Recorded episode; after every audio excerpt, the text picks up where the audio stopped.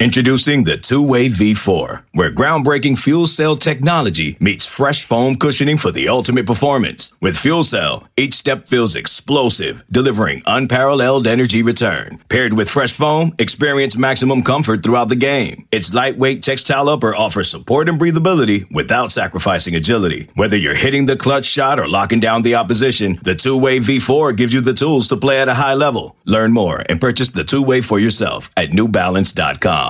For Inside Carolina, I'm Taylor Vippolis, and you're listening to this podcast, which is a part of the Inside Carolina Podcast Network. On today's episode, I'm joined by my fellow Carolina football letterman, Mike Ingersoll and EJ Wilson, to talk about Carolina's loss in the Duke's Mayo Bowl against South Carolina. Before we get started, though, I just wanted to say thank you for being here. Be sure you subscribe to Inside Carolina wherever you get your podcasts or on YouTube so you never miss out on any of the content the team at IC puts out. The support doesn't go unnoticed on this end. Speaking of support, we want to support the people that support us. So that's why I've got to mention our friends over at Johnny T shirt. When it comes to Carolina apparel, they have everything you could want the t shirts, the jerseys, the hats, you name it, they probably will have it. It's great people and great customer service since it's locally owned and operated by alumni.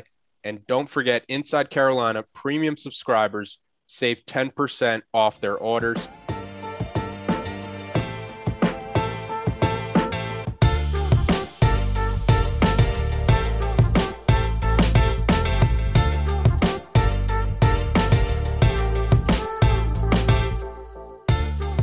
All right, for the final time this season, it's Mike Ingersoll and EJ Wilson. Guys, Carolina, they they just get humiliated in the in the bowl game against South Carolina. They lose 38 to 21 to the Gamecocks in a game that really never felt too close. Mike, what were your biggest takeaways starting with you? I mean, we had a month of bowl prep, uh, you know, available to us. I don't know what we did during bowl prep along the offensive line, but it wasn't pick up twists. Uh, we haven't done that I've been I've been I've been screaming about that since Virginia Tech. I mean, we haven't picked up a twist on the O line since last season. So I mean, it was just more of the same. Um, and that's and and I'm and I'm I'm past putting that on the players. I'm just gonna I'm I'm saying it now. I'm I, there comes a point where it's not on the players anymore. Um, so big big issues on the offensive line. Couldn't pick up twist. I'll tell you what, we picked up the twist in the run game, and British Brooks snapped off a touchdown we picked up a twist in the run game, and lo and behold, we scored seven points on a massively long run from who I think is a very good running back. Um, and we made that kid look really good. So the ability to do it is there. I don't know what the disconnect was, but we, you know, we struggled.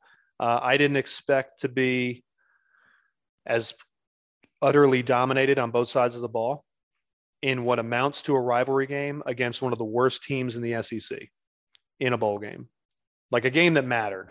Because if you lose the game, you got a losing record for both teams. Like it mattered, and we came out like it didn't matter. Um, my takeaway, I was at the game, and my takeaway when I was walking out of there was that we played better against Texas A&M in the Orange Bowl with essentially a backup backup skill players for the most part, with the exception of the quarterback, than we did against South Carolina in the Mayonnaise Bowl with all of those backups now being full time starters and having an entire season of production under their belt, some of them being very productive. Um, so it was overall, it was disappointing. I mean, I don't know how else to, I'm sure it's evident in my voice. I mean, it's just, it's disappointing, but also it's like, well, it's just kind of more of the same. It's been a, you know, we, we've been like aiming for the middle all season long. And that's sort of where we ended up. I mean, it's six and seven, we're slightly below the middle. Um, average would be a 500 record. We are slightly below average, which is shocking given the the talent we had at particularly the quarterback position. It seems like a real waste of um, a Heisman caliber quarterback going into the season.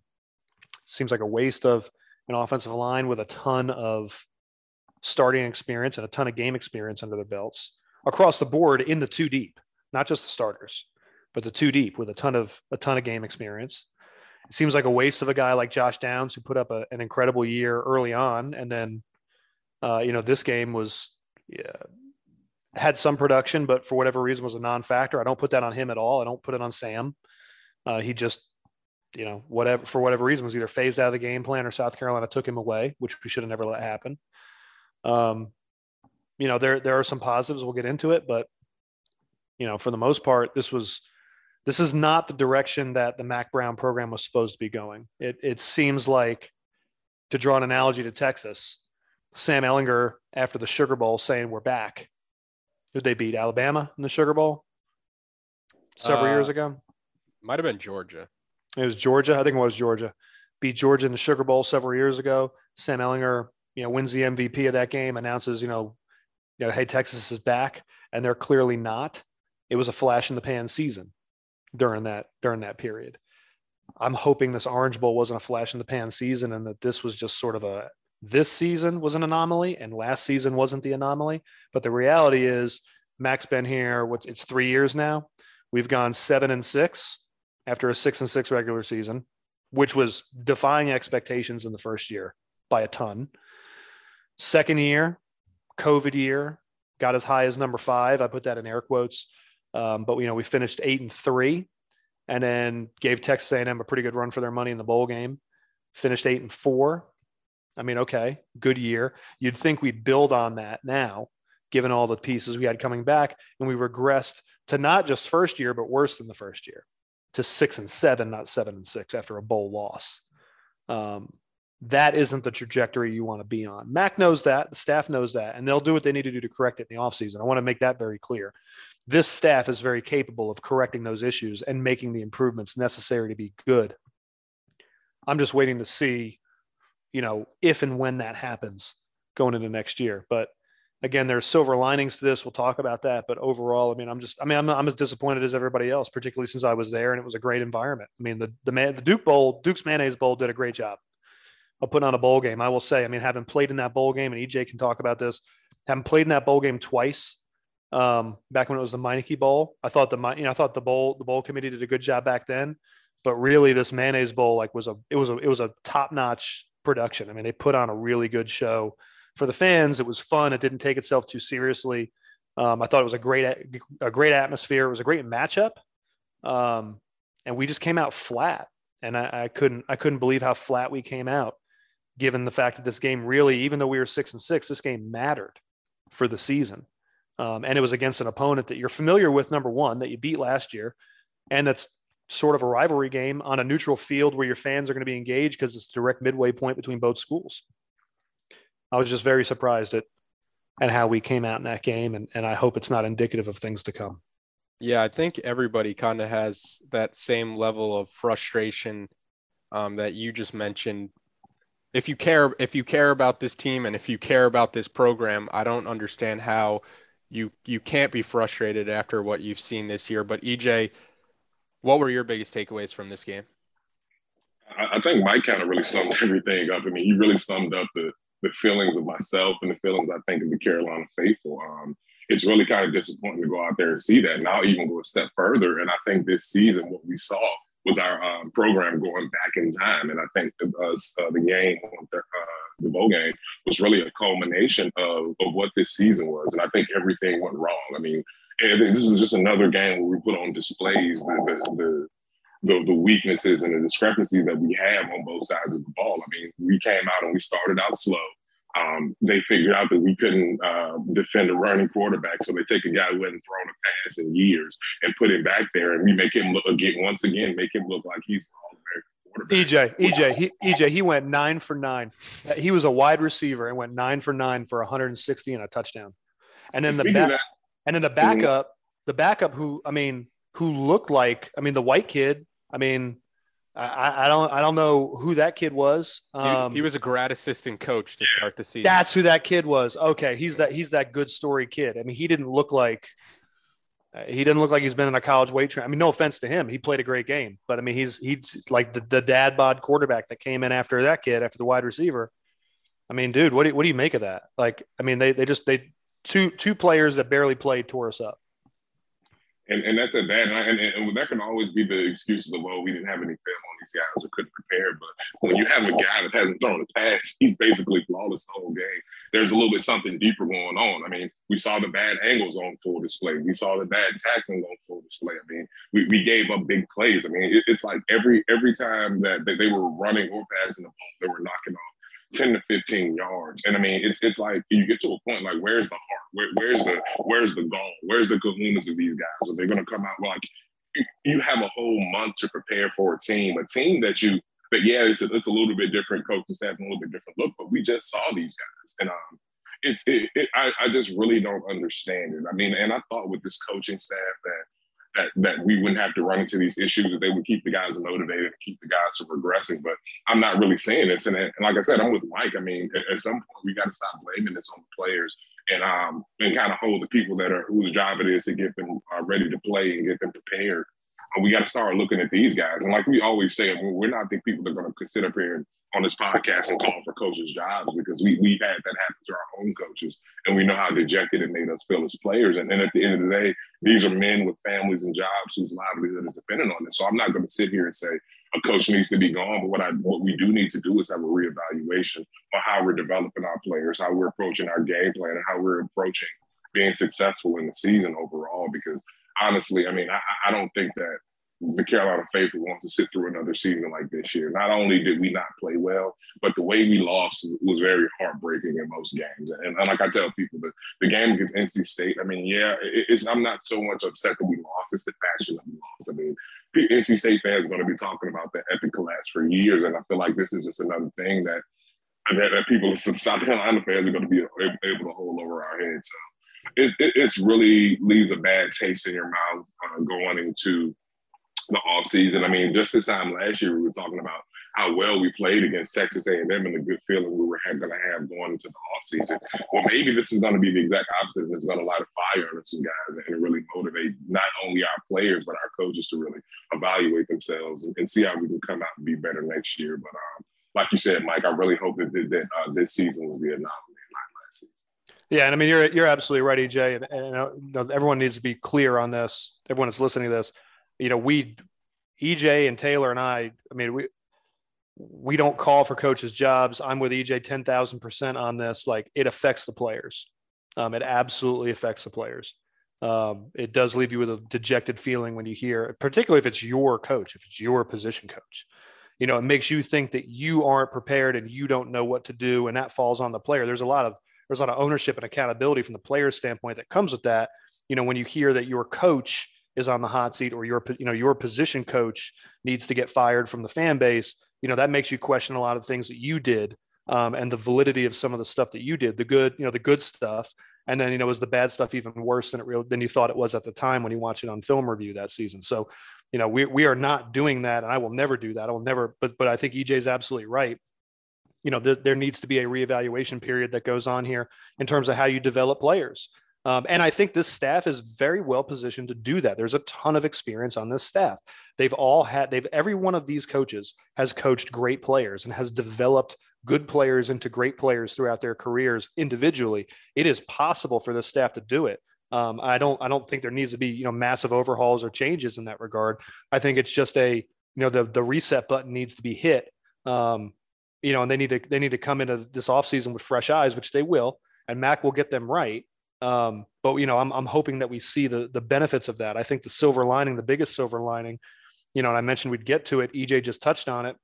Is you hope that this will light a fire under their butts. This is the inverse of what the Orange Bowl was last year. Um, you know, Orange Bowl being a loss, but it was you know it was a, you know, again I hate this term, but moral victory. Um, there was a lot of stuff to talk about after that loss. There's a lot of good things to look at, primarily because it was an offense full of backups at the skill position, and we showed a lot of promise and we showed a lot of ability and gave us a lot of hope for the future. This does not give you that feeling. Um, so you know, there's there is the hope now that this will, you know, instead of giving you the jolly feel goods in the offseason and lead into, you know, on a road loss at Virginia Tech to start the season the following year, that this will light a fire under the under this team's butt. And going into next season, it'll be gangbusters. You know, they'll come out ready to roll and we'll and we'll start running through some people.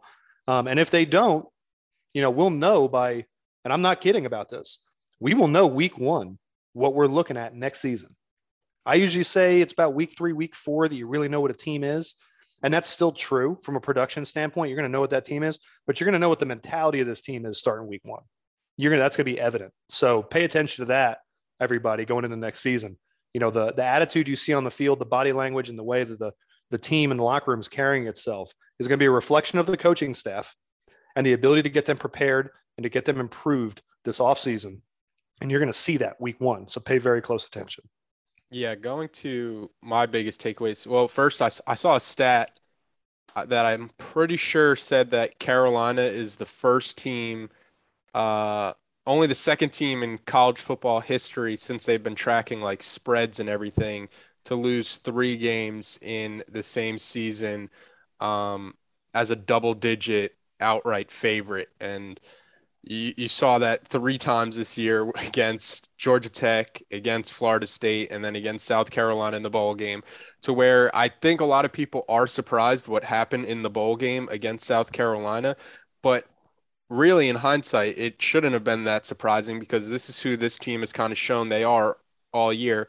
Where I think a lot of people still have this idea of this team as being a team that could be a top 25 team when this team has tried to show everybody all year that they're not that good of a football team and i think that was again exposed on on thursday for the bowl game and when you're when you're looking at these two teams coming in a lot of times you guys know from bowl games it's which team wants to be there more yeah. And South Carolina, they were the team that was they had uh, COVID going through their program.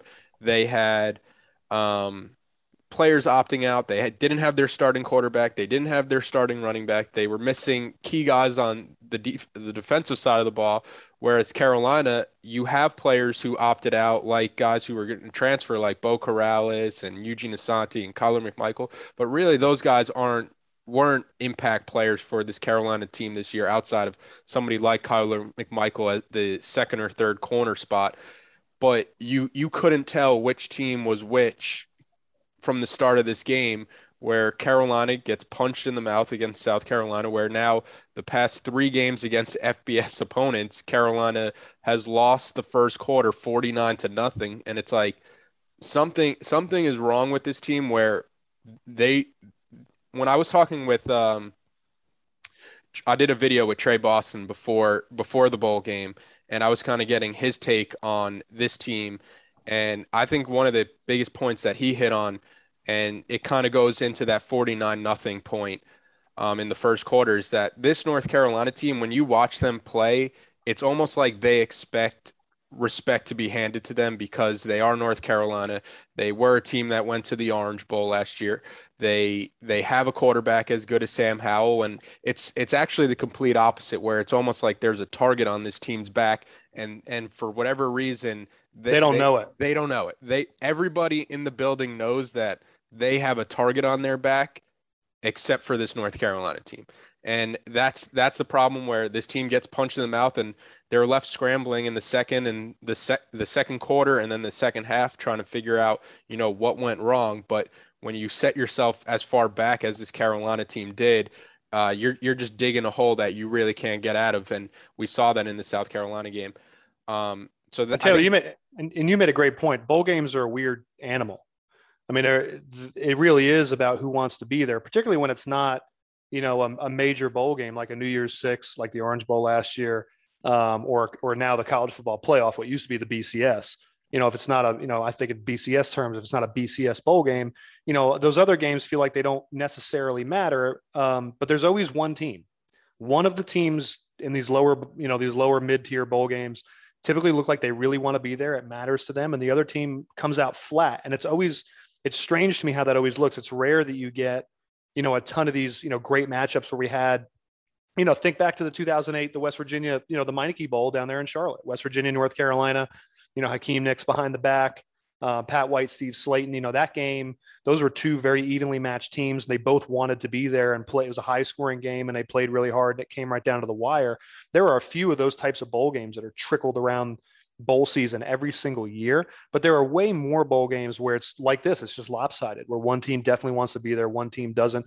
And you really see how bowl preparation stuck with some players, with some teams, and how it just, you know, it was the other team looks like they must have just been going through the motions during bowl prep. I'm not accusing us of that. I'm not accusing us of going through the motions in bowl prep. I wasn't out at practice. I wasn't in the meeting rooms. I don't know what the mentality was. I just know what the end result looked like.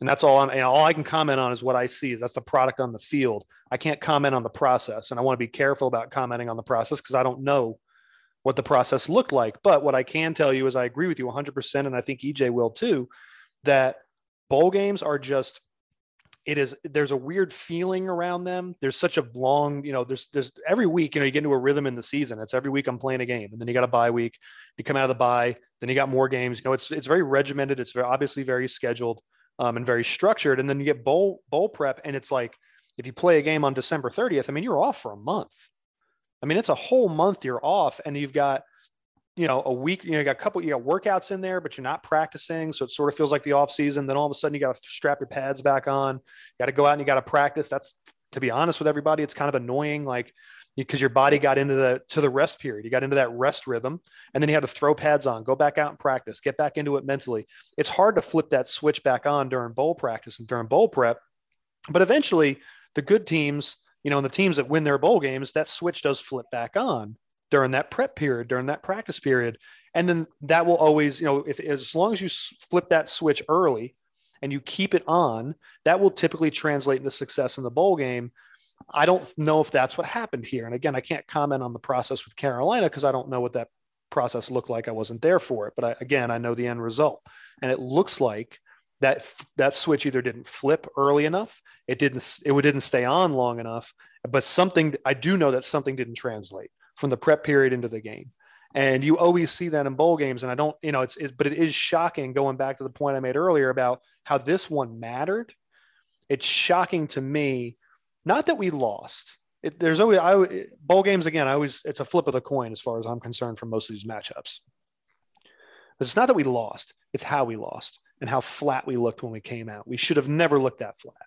Um, in a game that mattered, in a, in a game that had you know significance for this team and for this program moving forward and to validate a season that was pretty up and down but you know end on a high note like look yeah okay listen we're we had a rough year but we ended on a you know it's a winning season. We're still a winning football team. Like that's like duh. That should have been like a no-brainer for this program okay? Finish the season with seven wins above 500 all right?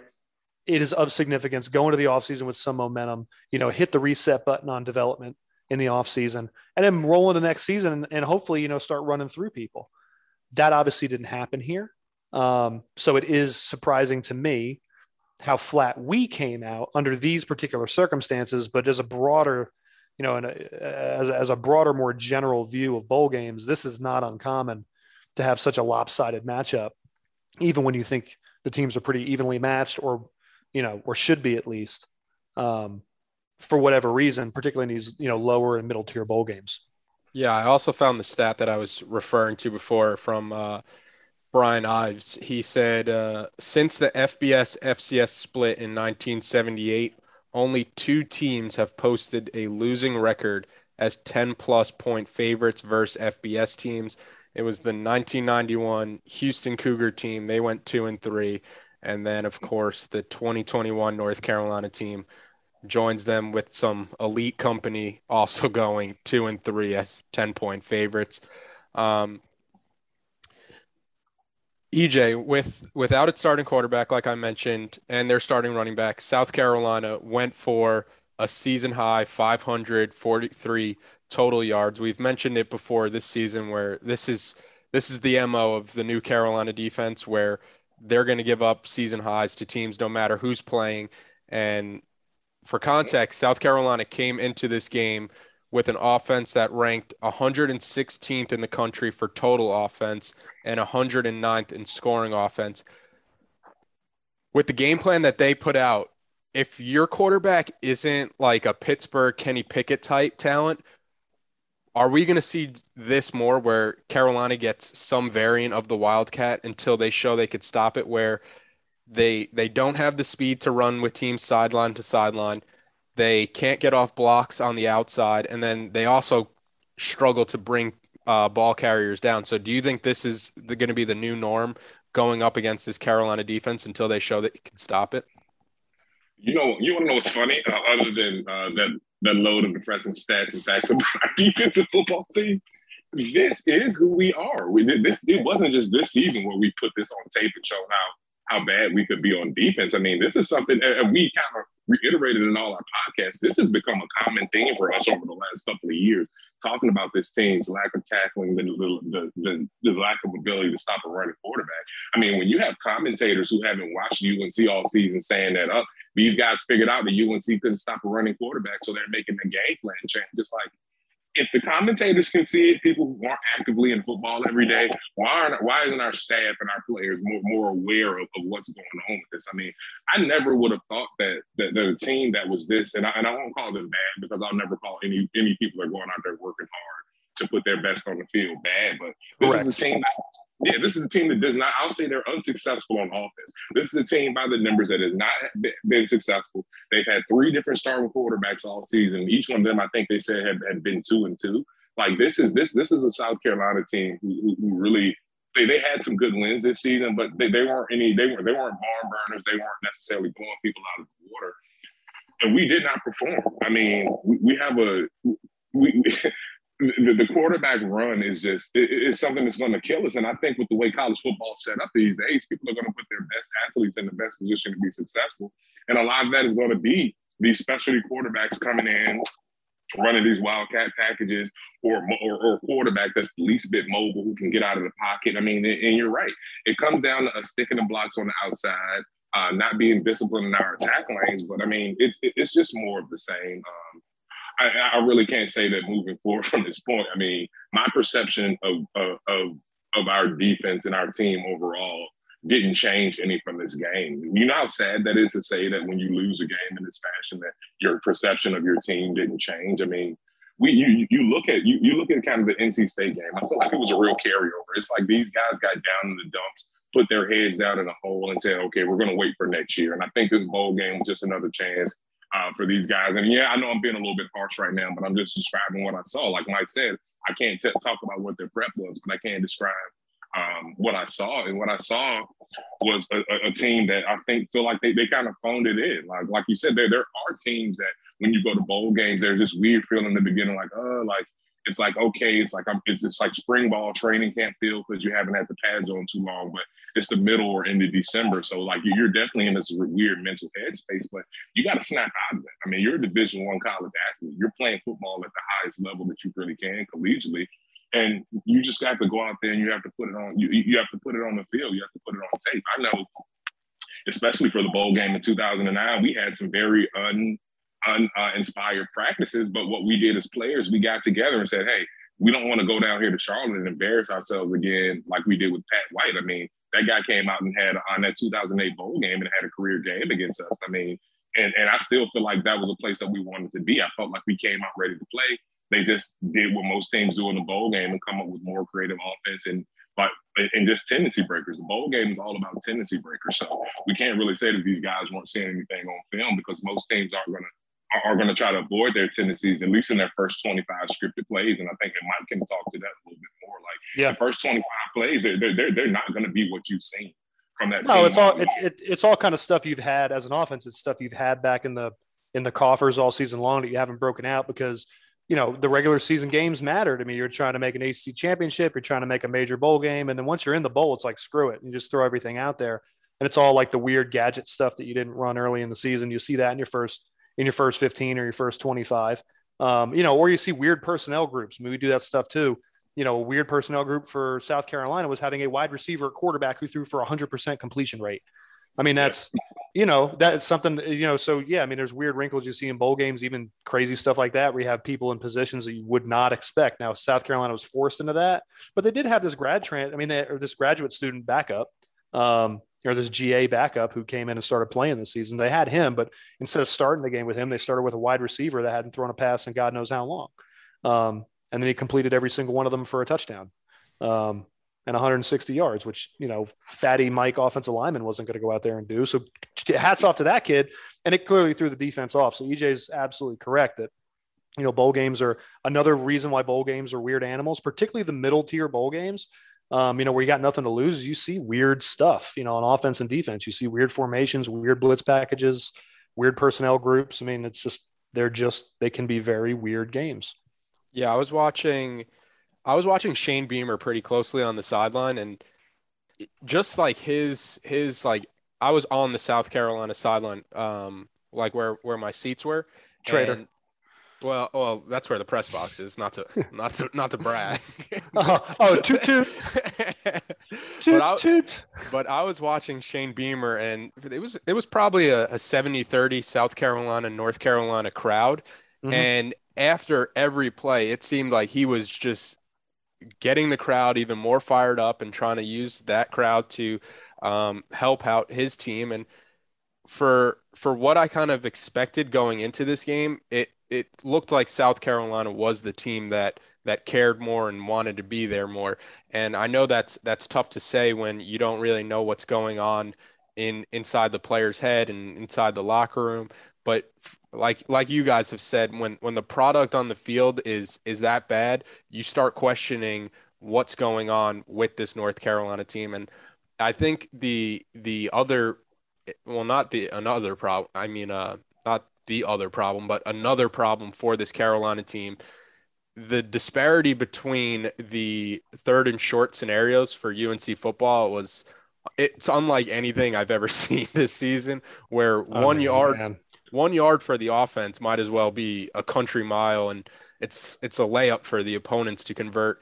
So Mike, when you're when you're looking at that, I when Carolina has a third and one on offense, I almost never expect them to convert it where they just look so lost and they're they're getting pushed in the backfield and the ball carriers are getting hit 3 yards behind the line of scrimmage. Jason Staples brought up the point that this looks like a, a soft football team. How do you fix that narrative that this is a, a soft football team when they are getting pushed around on the offensive and defensive line? Uh, go under center on offense and run the damn football and get a yard.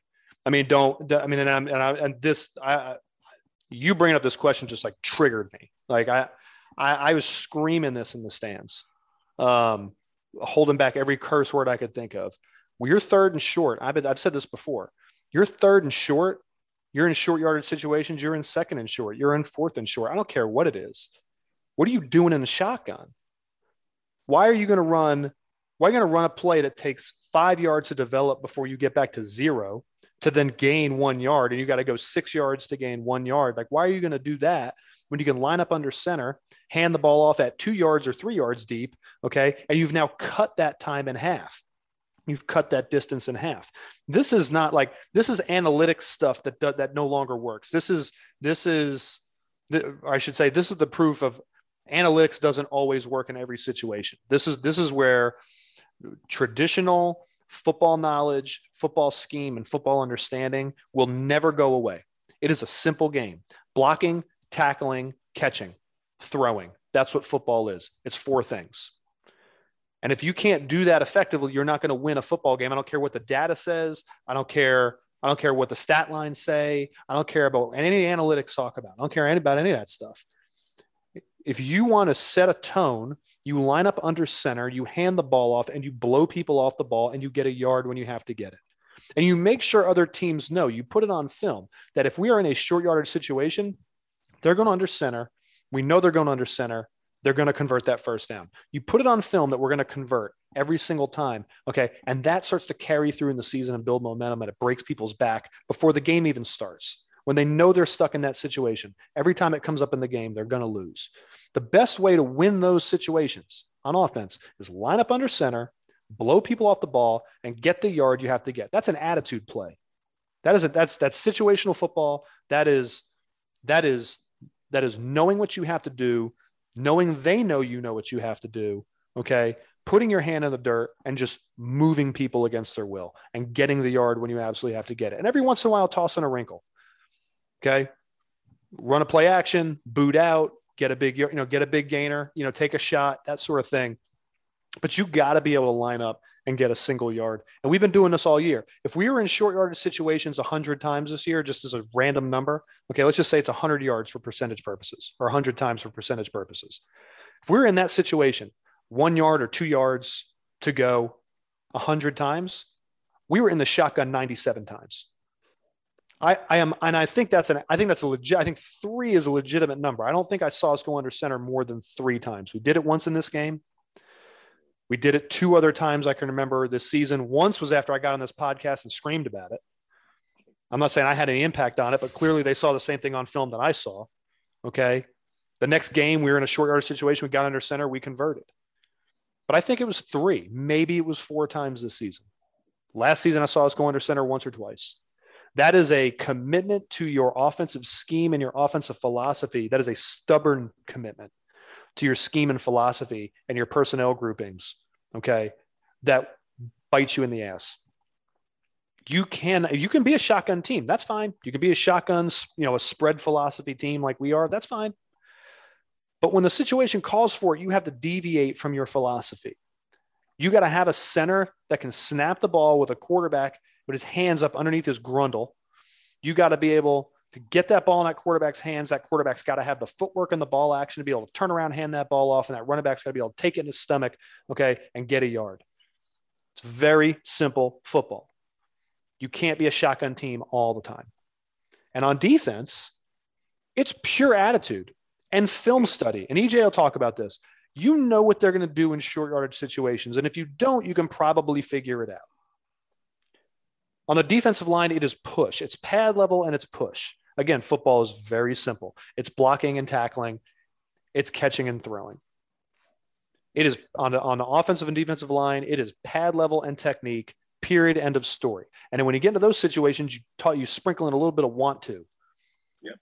And a defensive yeah. lineman, uh, I tell you what, there's as an offensive lineman, as an offensive lineman, there is nothing as debilitating as being in a short yard situation, getting stood up by a defensive lineman, and that guy making the play.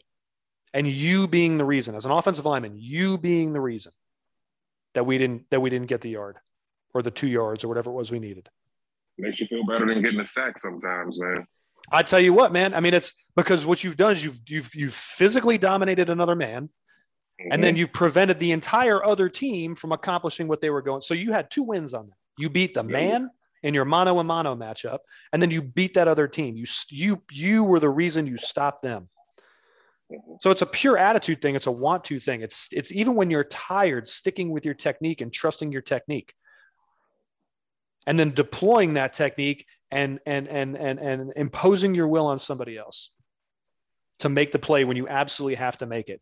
It's the exact same mentality on the offensive side of the ball. So how do we fix it on offense? Go under center and deviate from your offensive philosophy for just please humor me on this next season. Please, for God's sake, humor me. Let's see if it works.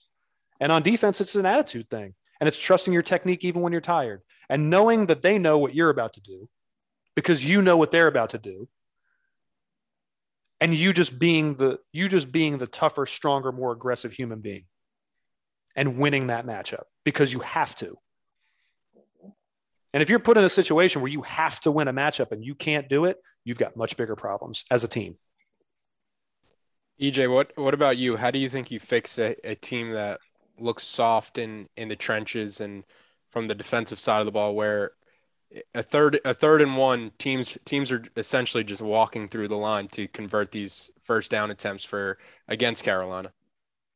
The thing about it is becoming tougher on defense, like Mike said, it's an attitude thing. So it's never a comfortable conversation if a defensive coach has to talk to his guys about not being soft. Because, like you said, it's like we're we're we're playing a very reactionary game, and, at the end of the day, it would be very easy for an offense to come out and impose their will on the defense. But you see it so often. I mean, you look at a team like Georgia. I mean, it's more so the defense going out there and imposing their will on those guys.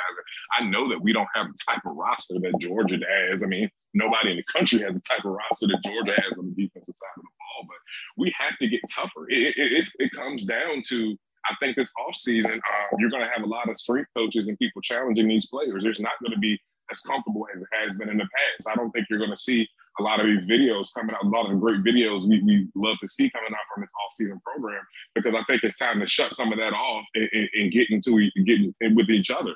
I, and I might get attest to this. I know uh, we talk about uh, uh, Coach Connors a lot, but uh, Coach Connors really was the change um, in our program. When Coach Davis got there, he was in, um, he empowered Coach Connors. He told him, he said, "Hey, you're the guy that's going to be spending the most time with these guys. this is what we want from these guys. We want guys that are going to be physically tough, and we want guys that are going to win in the fourth quarter. So if, if we took that on ourselves, we said, hey, this guy's coached at, at, the highest level ever. This is what he said we need to do to be tough. That's what we need to do. So um, it, it's going to be some very hard conversations. There are going to be some one-on-one uh, conversations in the offseason where coaches want to challenge some of these people. But I mean, honestly, the, the sad thing about it is it's, it's one of those things you either have or you don't. I mean, that's one of those traits that we're talking about. They say you can't coach size, you can't coach heart, you can't coach will, and you can't coach toughness. So the only way that we do this are challenging the guys that we have now and being more cognizant of these players' character and, and toughness level and recruitment. We can't we can't just look at what is this guy's stats. If this if this team's losing, is this guy still playing? If he's playing against a team that if he if he's overmatched, is he giving up or is he still giving this guy his all and still there until the final whistle blows? So it's going to, like I said, it's going to be a very, a couple of uncomfortable conversations. And honestly, from the way that our transfer portal is looking on the defensive side, I think maybe these coaches have tried to challenge some of these guys, and some of these guys haven't liked what they said. So I think that the transfer portal is going to make this transition even more harder because I mean, back in the day, there are guys that you're going to challenge that'll step up and take that and say, okay, this is I'm going to wear this as a badge of honor that the coach cared about me so much and saw so much in me that he challenged me. Guys gonna be like, oh, well, this guy challenged me. I'm gonna go somewhere where a coach is gonna let me be me and play my style of ball. So hopefully we can start getting the right type of people in there, somebody that's gonna that's gonna bear the torch for our team being a, a tough physical defense.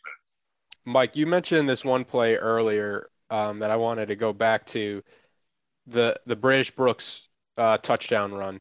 Yeah, where it, it kind of goes along the same the same talking point when you're talking about toughness. I don't think anybody could watch British Brooks play and question his toughness because every time he's out there, we've said it on this podcast. You watch him and you're like, this is the closest thing to Javonte Williams that North Carolina currently has on this roster with the vision, with the physicality he brings every time he runs the ball.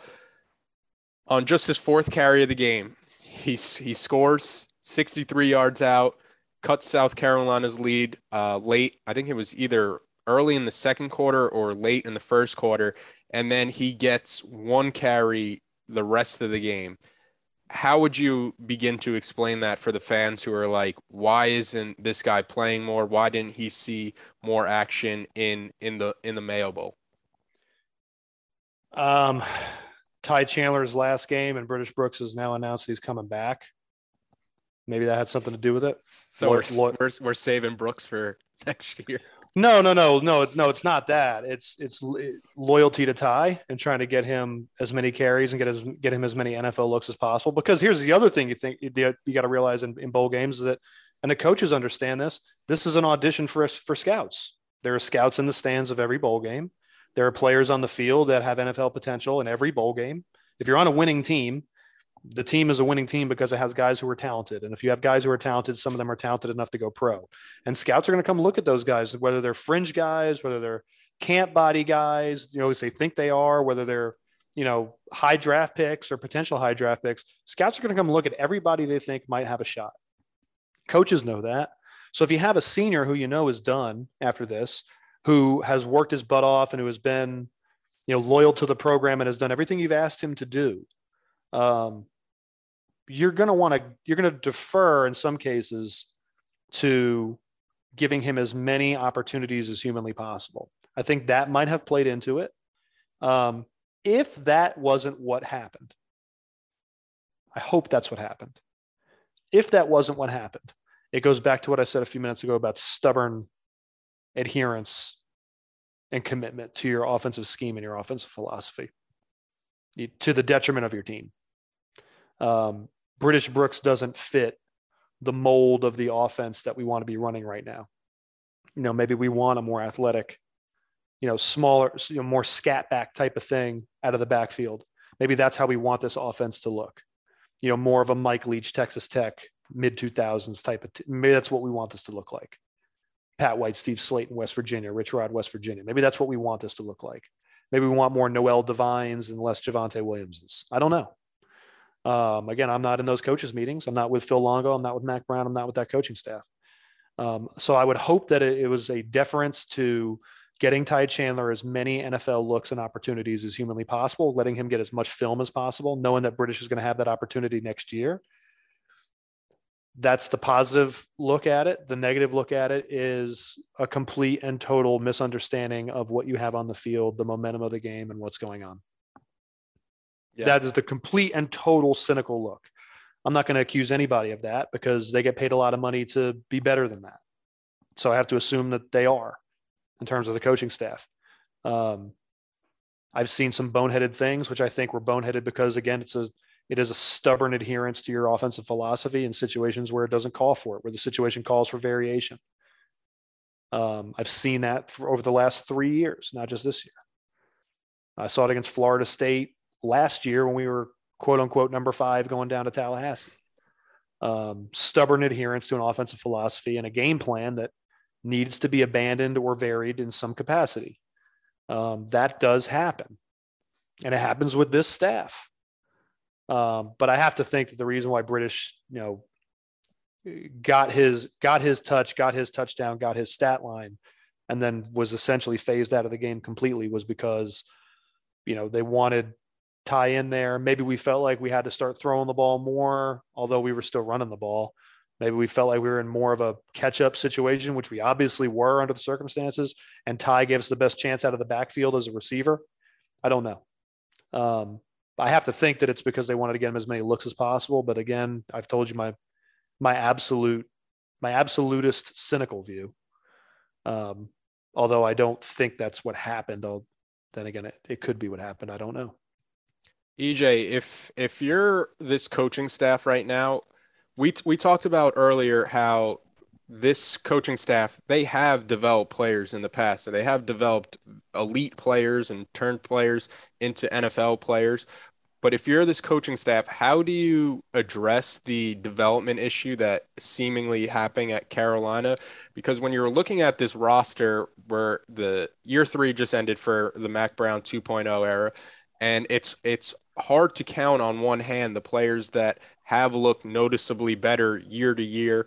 Where I think the best example of that is a player like Tony Grimes, who last year, when targeted, his opponent's passing rating was 33.1, to where this year it seemed like a massive step back to 93.4. So quarterbacks were a lot more efficient when targeting Grimes. And I don't want to just single out Tony Grimes um, because I think this is a problem that Carolina has had across the roster where the offensive line has regressed. You have players like Des Evans and Justin Olson playing out there who who look like they're they're struggling. How do you address a program where it seems like players are either taking a step back or not taking any steps at all? That's a that, that's a very interesting question. It's something I honestly think about, and I really can't think of a, a good answer for that because, like you said, it, it's getting to a point where we're not just not developing players. Players players are taking a step back. I, I, I really don't know how that happens without without an in, injury. Um, but still, with an injury, it'd only be a physical step back, not with technique, not with, with any of those things. So I, I, really don't understand it. I mean, I was really excited about, um, like we talked about, like Tony Grimes coming into the season, guys like Larry Asante, um, and, and, some other guys that we kind of really didn't see. I mean, even Samari Fox, we really didn't see that next level jump from him with the type of season that he had last year. And I know he he played a little bit more sparingly than he did uh, the previous season, but we, we, really didn't see that next level of talent. I mean, he looked like he could have been an elite guy, but I mean, he, I mean, like not not saying that he played badly this year, but it wasn't the type of year that we expected. And I, I really think that this coaching staff, sometimes it seems like they're paying so much so much attention on recruiting and getting the next big thing into the program, they forget about what they already have to cover. And these are these guys were, were your three and four star recruits uh, before you started moving on to the new shiny thing. So you have to make sure that these players are good, or it's going to make it harder for when you when you go out on the road. There's going to be a guy who said, "Okay, my friend who was a four star recruit." Went to your school, went to play for you. Now he's not getting any playing time. He's not getting any better. He's not getting any NFL looks why do I think anything is going to be different if I come to your program? So I think that it's going to be a larger overarching program, a problem because I mean, if we as fans and people who sit down and put this this and analyze this uh, program under a microscope and a fine tooth comb, if we're noticing this and really talking about it, there's not going to be long before there's a national story on ESPN or ACC Network or some website talking about the lack of development uh, at the players at UNC, and it's going to start getting out, and that's going to be the that, that's going to be our scarlet letter when we go out to recruit, and we're going to have to not only sell the kids on why they should come to Carolina, but explain to them that they will get developed and that everything that's been happening is an anomaly. But it's hard to do that when you have guys that we, we really haven't seen kind of taking some of these next steps. I mean, you think about a guy like Sam Howell as a leader of a player as he is, we're still talking about him holding the ball too long. And this is coming from other people. Like people are coming to me and it's like, hey, why is Sam holding the ball too long? And yada, yada, yada. I was like, well, that's something that we're talking about every week and trying to figure it out as well because we're, we're, we're way more successful when that happens. So, I mean, if you think about him not just having that God given talent and want to, how much is he actually being developed and being prepared to, to be that that type of quarterback on the next level, even for the team while he's there? So, I mean, our, our, our coaching staff has started to develop a reputation for getting the guys in the door, but not really doing anything with, with them once they're there. So I really don't know how we address that. I've never been a coach. I've never had to to deal with that. I've never been tasked with recruiting new players in, developing a game plan, and developing players. So it's a it, it's a tough call, but that's a job that they signed up to do. Michael. Terry Bad Terry Bowden had that problem too. EJ, remember? Remember the old Clemson teams? Yeah, yeah, yeah. He they they. I mean, they you, you look at the Clemson teams. I mean, they have one of the top five or top at least top eight recruiting classes in the country, and then they come out on the field and they they'd be very very average. I mean, one that we played against one of those teams down where they had Philip Merling, Gaines Adams, James mm-hmm. Davis, C.J. Spiller, and they you're still not hearing Clemson talk in national promise, promise until the last couple of years. And that's because Dabo came in and started developing some of the guys that were there, recruiting the guys, and then making them better. I think the best example of that is you look at Hunter Renfrow. I mean, this guy had a great, he, he got progressively better. You look at him now, he's one of the best possession receivers in the NFL. So, well, that's what happens when you develop players. Um, and he looks like, and he, and he, looks like a dad that drinks garage beers on Saturday morning. He really does. I mean, it, it, that's what makes what he's doing more impressive. it, it shocks me every time I watch a Raiders game and just Hunter Renfrow running wide open 13 yards down the field for a nice 16, with, 17 yard game with zero muscle tone at all. Yeah. But, but his routes are precision. Oh, yeah. they are. Yep. Um, Mike, along along those same lines, the the Carolina fan they're, they're hanging their hat on the recruiting rankings and that better days matter. better days are coming for this program because better talent is on the way. But but yeah, the, the counterpoint to that is Carolina isn't losing to the Clemsons and the Georgias and the Alabamas. They are getting thoroughly outworked by Florida State, South Carolina, Georgia Tech, who's been recruiting for the triple option. The Their past, head coach wears a flat bill hat and a tank top. The past, the past 10, 15 years, Georgia Tech has been recruiting for the triple option. Geoff Collins comes there and he's trying to figure out how do I get away into a more modern style of football. And in year three, his team destroys North Carolina. So with him with him dressed as a baseball manager, a t-ball, a t-ball coach, t-ball coach, yeah. so it, it it it can't be as simple as just plugging in better players when the the product on the field looks like this in year three, is it? No, and you know, this is sacrilege coming from a you know we work for IC, which is you know at its core recruiting service, you know, and recruiting, you know, reporting service. Um, and so is two four seven. But the truth of the matter is that none of that stuff has any real impact on the team unless you can, like we've talked about now for 15 minutes, develop those players once they're in the door. Recruiting is nice and you know what what the what the what the rankings do, and fans need to understand this. If you're a two star, and then you get a string of Division One A offers or FBS offers, you will then become a three star because of those offers. You didn't change as a player. The offers you got from other schools validated your talent, and then you increased in ranking. That then continues throughout the ranking system. The high the you know the the more prestigious teams and programs that offer you the higher star rankings you get. Next thing you know you're a four or five star recruit. Um, but you haven't gotten any better as a player. Um, in most cases you've just gotten more attention. Um, you've gotten more offers from from programs so your rank the ranking system is all great and and and and it does serve a purpose but it doesn't really matter once those guys are on campus. And we've seen that. EJ and I have personal experience with that with guys we played with. Every program in the country has this where you have four and five star guys that come in and they just don't make it for whatever reason. They, they, the college is just not the type of game. We talked about this off off air before the pod started. You know, there's guys that there's guys that go to college. They were stars in high school. They were all Americans in high school, and the college game just doesn't suit them. Just like there are guys that go to the NFL and the college game didn't suit them but they kill it in the NFL and they they they rack up 10 year careers. And in college, they were like okay guys, maybe spot starters. I mean, there's dozens of guys like that in the league right now. And then the inverse is also true. We've got guys that were stars in college. We and this is what we talk about with busts. They're the ones that get the most attention. The guys that were great in college, they get to the NFL. And the, their their game just doesn't translate to the NFL game for whatever reason. But what people don't pay attention to are guys that are the opposite, where they weren't that great in college. They were good players on okay teams, um, and then they get to the league and they're stars. Um, and there's just a weird for there's different strokes for different folks is how is how I equate it. The same is true with recruiting. Guys can be all world in high school and they come to college and they just fizzle out. What made those those um, the 2000s Miami teams so great was that they would recruit guys that were two and three stars out of Florida that were being overlooked because Florida is such a fertile recruiting ground.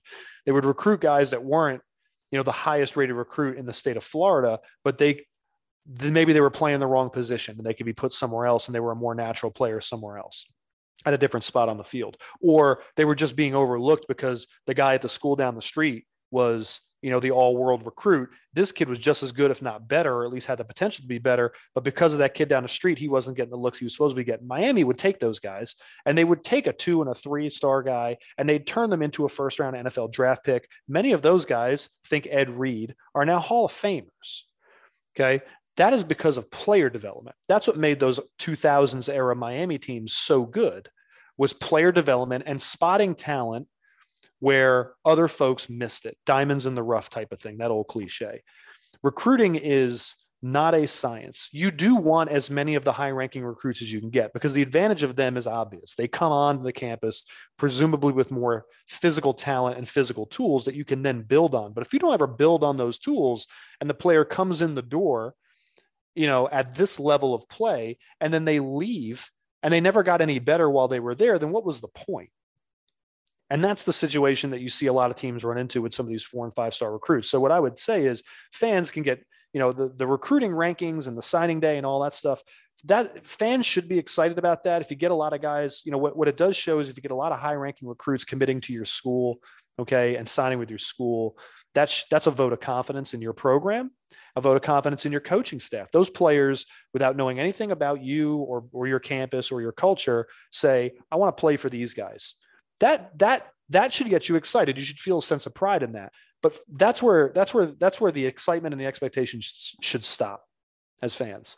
Because then what happens is do they develop? What you then need to pay attention to is do they develop? And and recruiting rankings and the recruiting process has no control over what happens to those guys when they get onto campus, how they develop themselves, how the staff develops them, and what will they ultimately become? Will they fizzle out or will they stay stars? Will they become better than they were? Will they leave better, more talented, more capable football players than when they walked in the door? And if they don't, you never hear from them again. Or your program puts them on the field because of how highly they were ranked, but they don't produce at the level that they are expected to produce. Then they're not developing at the way they're expect, expecting to develop. And now they're no different than the two and three star guy down the street who winds up at the other school uh, in your conference who's now beating you. Um, that's that's my take on recruiting. That's a long way of saying recruiting doesn't mean anything other than high school kids who are being recruited by the other Goliaths of college football have shown a vote of confidence in you and your coaching staff. And that should make you feel good. That should give you some warm and fuzzies. It really should. Um, that is a good litmus test for where the outside world thinks your program is. But once signing day is over, what the outside world thinks doesn't matter. And all that matters is what's actually going on inside that building. And if those players aren't developing and they're not turning into the player you need them to turn into, you're going to continue to shoot for the middle. You're going to continue to be mediocre, no matter how well you recruited you recruited the year before, no matter how high that class was ranked. What matters is the guys you have in the building, the guys that are in that weight room that are going through that offseason program. Those the what EJ just talked about. Those guys you already have are more important than the shiny new thing you got coming in the door and the focus should be on those guys you already have. Yeah, we're uh, we're celebrating the new year today, but it's feeling a, a bit like Festivus, the 23rd of December, where we're airing out our grievances with the Carolina program. But that that that's all we have for for this year on this podcast. I just wanted to say, you know, thank you, Mike and EJ, and thank you everybody to list that listens. I I think this podcast uh this podcast was pretty therapeutic today. Um but I think yeah, it's it it can seem harsh at times, but I think we, we come from a, a place of caring about this program and not we love our program. We love not, our program. We yeah. killed ourselves for this program. We did. I've got it up on. You see, if you're watching the video, I got it up on my wall behind me. The the proudest thing I am is a Carolina football player. Yeah. That's that's my identity. Will always be a Carolina football player. The the program matters to us. So Taylor's right. If if we seem like we're being harsh, it comes from a place of love because our expectations, having been in that building, are at a certain level. Whether that's justified or not is for the fans to debate on the message boards. But um, we have certain expectations that we want our program to succeed just like a parent wants their kid to be successful right the program is our baby and we want it to be successful so yeah we get we get mad we get pissed and we rant on things and our heads explode when you talk about why can't we convert on third and short? You know and that's that's just that's what happens but um, it's because we come from this from a place of love and pride and frankly identity. It is carolina football is our identity. Yeah, it, it also comes from a place where I, I don't want to be the the 75 year old, 80 year old guy saying yeah. May, maybe it's this year for Carolina football, and you just you just keep moving the goalposts down uh, year by year and getting your hopes up every July and on August. But guys, again, thank you for the time. Always appreciate it. Thanks, Taylor. Okay, picture this: it's Friday afternoon when a thought hits you. I can waste another weekend doing the same old whatever, or I can conquer it. I can hop into my all-new Hyundai Santa Fe and hit the road. Any road. The steeper the better. Because my all-new Santa Fe is available with H-Track all-wheel drive so I can hit the trail without a worry in the world. Heck, with three rows and best-in-class rear cargo space, I can pack the whole family in with all our gear. We've got available dual wireless charging for our phones so we'll never lose touch with civilization and we won't lose touch with the primordial power of Mother Earth. So which is it? Waste the weekend or do something a little more epic? And conquer it in the all-new Hyundai Santa Fe. Visit HyundaiUSA.com or call 562 for more details. Hyundai, there's joy in every journey.